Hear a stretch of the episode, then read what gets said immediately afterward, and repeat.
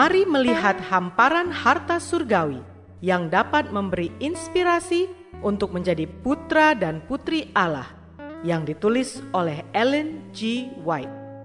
Melalui renungan pagi ini, kita akan mempelajari nasihat yang menguatkan dan memberi semangat untuk memperbaiki karakter kita.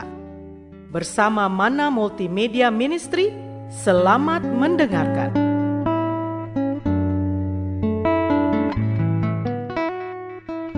Shalom, selamat pagi saudaraku. Renungan pagi kita hari ini, 7 Juni, berjudul Kita Memilih Teman Hidup yang Mengasihi Allah. Bersama saya, Samuel Nainggolan. Ayat intinya diambil dari Amos 3 ayat 3. Demikian firman Tuhan. Berjalankah dua orang bersama-sama jika mereka belum berjanji? Mari kita dengarkan penjelasannya. Tuhan tidak berubah. Ia benar, berkemurahan, berbelas kasihan, setia dalam melakukan firman-Nya, baik dalam janji-janji maupun dalam ancaman-ancaman. Salah satu dari bahaya terbesar yang mengelilingi umat Allah dewasa ini ialah bahaya pergaulan dengan orang-orang yang tidak beriman, teristimewa dalam mempersatukan dirinya dalam pernikahan dengan orang-orang yang tidak percaya. Bagi banyak orang, kasih kepada manusia memudarkan kasih kepada ilahi. Mereka mengambil langkah pertama dan kemurtatan oleh mempertaruhkan perintah Tuhan. Dan kemurtatan total sering menjadi akibatnya. Telah terbukti berbahaya bagi orang-orang untuk melakukan kehendak mereka sendiri yang berlawanan dengan tuntunan Allah. Adalah pelajaran berat bagi manusia untuk mengetahui bahwa Allah bersungguh-sungguh dengan apa yang dikatakannya. Biasanya, mereka yang memilih orang-orang yang menolak Kristus dan menginjak-injak hukum Allah menjadi teman-teman dan sahabat-sahabat mereka, pada akhirnya akan mempunyai pikiran dan roh yang sama dengan orang-orang itu.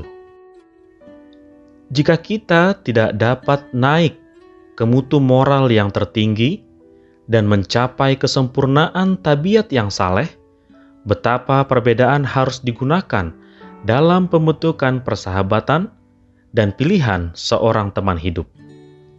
Banyak orang yang memulai perjalanan hidupnya memiliki sifat jujur dan setia, tetapi lingkungannya terbatas, sama seperti Salomo dalam kedudukannya yang tinggi, oleh satu langkah yang salah dan tidak dapat ditarik kembali dalam hubungan perkawinan, kehilangan jiwanya, dan menarik orang lain ke dalam jurang kebinasaan. Pergaulan yang sembrono, yang tidak mempunyai prinsip yang dalam, membalikan hati orang-orang yang tadinya adalah mulia dan benar kepada kesia-siaan, kepelisiran yang merusakkan, dan perbuatan buruk semata-mata. Saudara-saudara yang terkasih di dalam Tuhan, kita harus selalu merasakan perhatian yang mendalam akan keselamatan orang yang tidak mau bertobat, dan harus menyatakan terhadap mereka itu suatu roh kemurahan hati dan budi bahasa. Tetapi kita dapat memilih sahabat-sahabat kita dengan aman hanya dengan orang-orang yang adalah sahabat-sahabat Allah. Doa kita hari ini.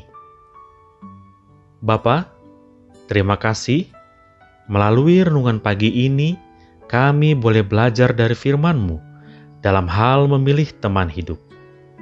Terima kasih melalui renungan pagi ini, kami diingatkan akan bahayanya pergaulan dengan orang-orang yang tidak beriman, khususnya dalam hal pernikahan yang dapat membawa diri kami jauh dari Tuhan, menuntun kepada kesia-siaan, perbuatan buruk, dan membawa ke dalam jurang kebinasaan.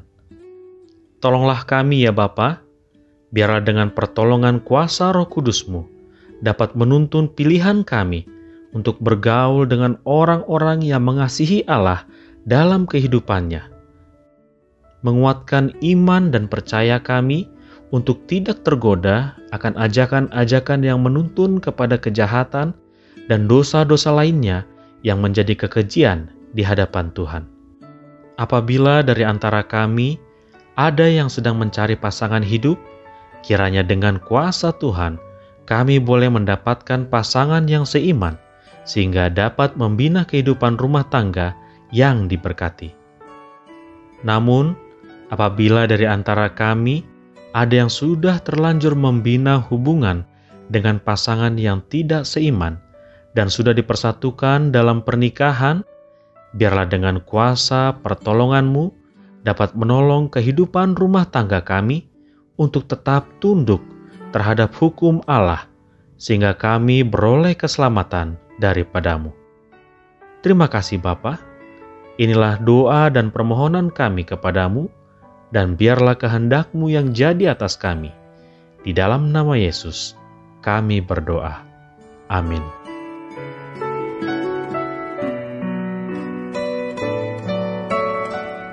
Demikianlah tadi pembahasan tentang menjadi putra dan putri Allah. Semoga firman Tuhan hari ini menjadi berkat bagi Anda. Sampai jumpa, Tuhan memberkati.